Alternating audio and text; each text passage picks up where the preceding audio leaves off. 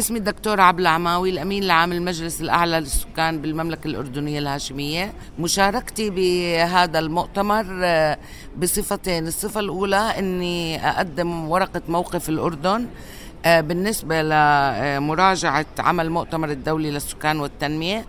وبالإضافة لتم انتخابي لتقديم ورقة موقف الدول العربية.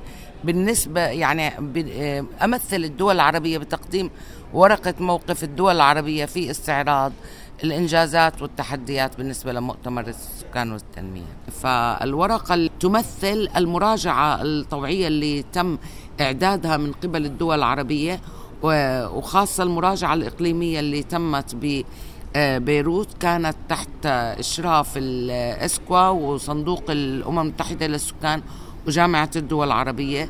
فهذا الخطاب هو يرصد مدى الإنجاز بالعالم العربي بالنسبة لمؤتمر السكان والتنمية والمعيقات أو التحديات الموجودة بالمنطقة العربية طيب ماذا يعني لكم آه، المشاركة في هذا المؤتمر الدورة الثانية والستين لمجلس الأمم المتحدة للسكان والتنمية ماذا يعني لكم هذا في الأردن؟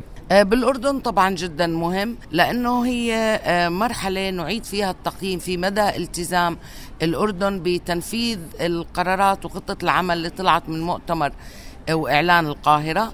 بالإضافة لأنه آه، نقيس التقدم اللي صار ماذا تم إحرازه وما هي المعيقات الموجودة. آه، لأنه جدا مهم ننظر بصورة شمولية على مدى الموافقة ما بين الأهداف التنمية المستدامة ال SDGs وبرنامج عمل المؤتمر الدولي للسكان والتنمية ال ICPD فالأردن كدولة أكد التزامه بالمؤتمرات الدولية وعمل على موائمة خططه الوطنية والميزانيات والرصد والمتابعة لتحقق أهداف التنمية المستدامة وتحقق برنامج عمل مؤتمر المؤتمرات الدولية للسكان والتنمية. طيب لو تحدثينا عن برامج ملموسة على الأرض اتخذتها بلادكم فيما يتعلق بهذا آه، إعلان القاهرة وربط ذلك بأهداف التنمية المستدامة. يعني واحد من الأشياء الرئيسية كان آه، هي التوافق ما بين الأهداف المرصودة والخطط الوطنية والمحلية. هذا جدا مهم لأنه على أساس التخطيط ووضع الميزانيات يتم التنفيذ على أرض الواقع بالاستراتيجيات القطاعية، لكن ضروري جدا نركز على مجموعة من التحديات، يعني الأردن يستقبل حاليا آه، ما يزيد عن 3 ملايين لاجئ. منهم أكثر من مليون لاجئ سوري. هذا عمل ضغط كبير على آه، إمكانية البلد لتوفير الحاجات الأساسية زيادة في الدين العام تباطؤ في النمو الاقتصادي صعوبة توفير العمل للفئة الشباب اللي هي أكبر فئة عندنا في الأردن يعني ما يقارب 20% فيعني هناك مجموعة من الإنجازات لكن هناك أيضا مجموعة من التحديات. يعني جزء من الإنجازات كانت على أنه مفهوم الصحة الجنسية والإنجابية كان بما يتفق مع منظور الحقوق الإنسان.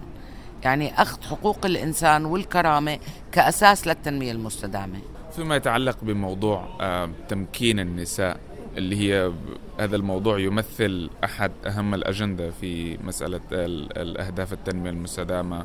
المساواة بين الجنسين تمكين المرأة. حدثينا عن هذا الموضوع في بلادكم. يعني بالنسبة للأردن طبعا عندنا هناك التزام على أعلى المستويات لتحقيق المساواة وتمكين المرأة.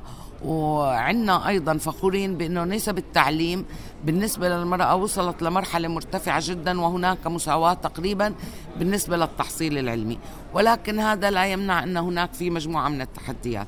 واحدة من التحديات الأساسية بأنه لم يل... آه، لم تترجم نسب التعليم بفرص عمل. فلا يزال هناك فجوة كبيرة بالنسبة للمشاركة الاقتصادية للمرأة والمشاركة السياسية. فمما يتطلب مراجعة التشريعات لتحقيق الإنصاف سواء بالنسبة للعمالة سواء بالنسبة لجميع الحقوق القطاعية وغيرها. عندك أي كلمة أخيرة بدك تقوليها؟